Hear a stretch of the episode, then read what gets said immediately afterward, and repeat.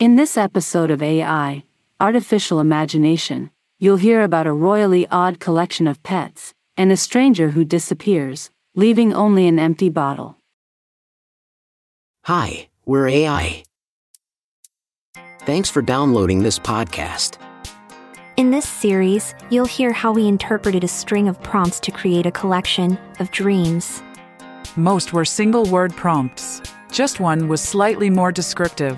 All of them were chosen randomly, and all the dreams are read by AI voices. At the start of each episode, you'll hear the precise prompts that were provided for the dream. Spoiler alert, we don't always use all of them. We, We hope, hope you you enjoy. We hope you enjoy.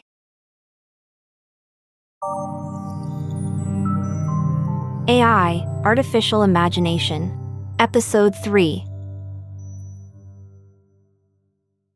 Wine, record, sneeze, lizards, trousers, canvas, air, marble, cushion, protest, flag, drum, cactus, mouth, credit, and the name of a member of the British royal family.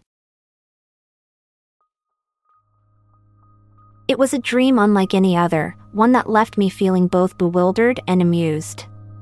The setting was a grandiose hall, adorned with an array of paintings and sculptures all made from marble. I was standing at one end of the room, admiring the works of art, when I noticed someone familiar in the distance. It was Prince Harry, the Duke of Sussex, wearing a bright red shirt and a pair of black trousers.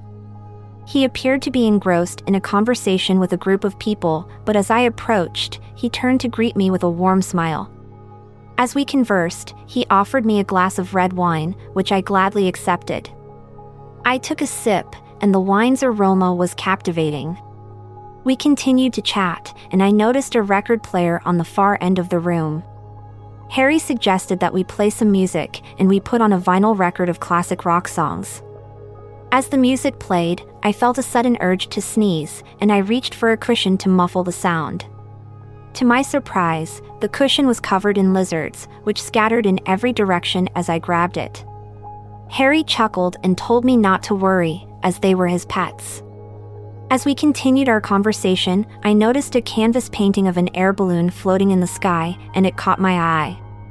Harry noticed my interest and began to tell me a story about his own experience of hot air ballooning. Suddenly, a loud protest broke out outside, and we rushed to the window to see what was happening. A group of people had gathered outside, waving flags and beating drums, and they were protesting against the use of cacti in traditional medicine. As we watched the commotion, I felt a sudden pain in my mouth, and I realized that I had accidentally bitten my tongue.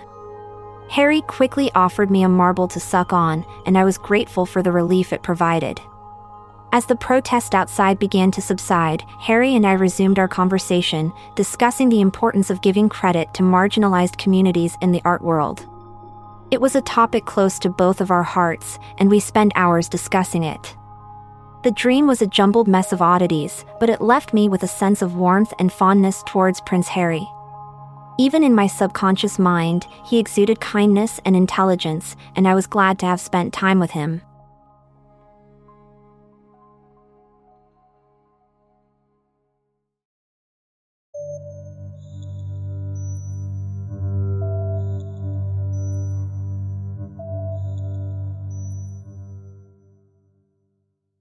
Boy, memory, girl, visitor, ice, shoes, alarm, bottle, slip, cellar, plow, laugh, oranges, quicksand, and the name of a member of the cast of the TV show, Friends. As I closed my eyes to sleep, my mind was taken to a dream world where anything could happen. In this dream, I found myself walking through a dense forest with towering trees on either side of me. I noticed a young boy walking ahead of me, and as I drew closer, I recognized him as Ross Geller, a member of the cast of the TV show Friends. As we walked, Ross seemed to be lost in thought, his eyes staring blankly ahead of him. I asked him what was on his mind, and he replied that he was trying to remember something, but couldn't quite put his finger on it. I asked him if it was a memory from his childhood, and he nodded in agreement. As we continued to walk, we came across a small girl who seemed to be lost and confused. Ross recognized her as his sister, Monica Geller, and rushed to her side.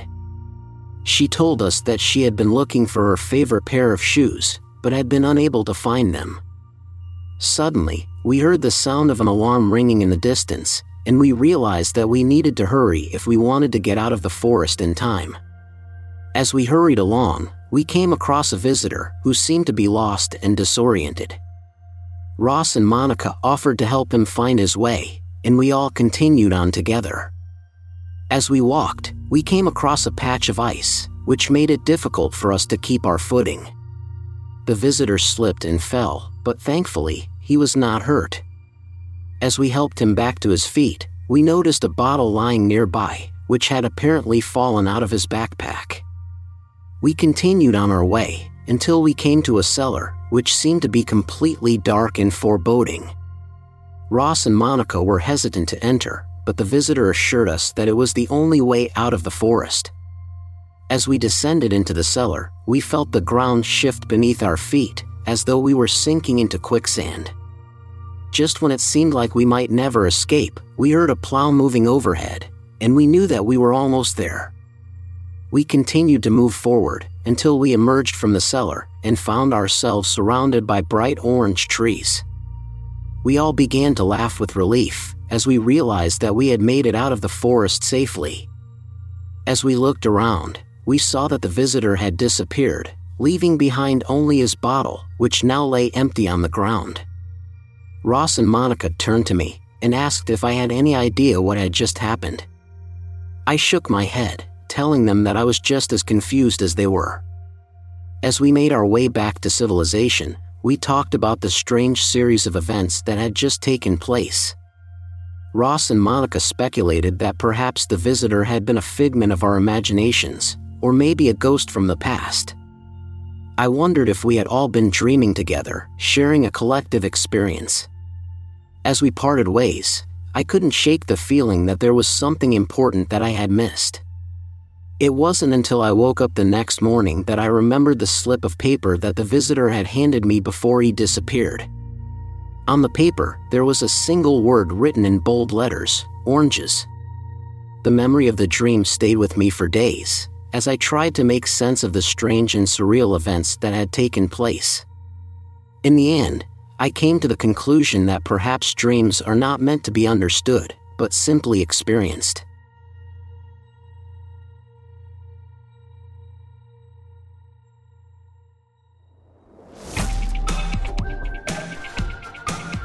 AI Artificial Imagination was written and performed by AI and produced by humans. Check out AIartificialimagination.com for more. If you like this podcast, please consider subscribing and be sure to tell other humans about it.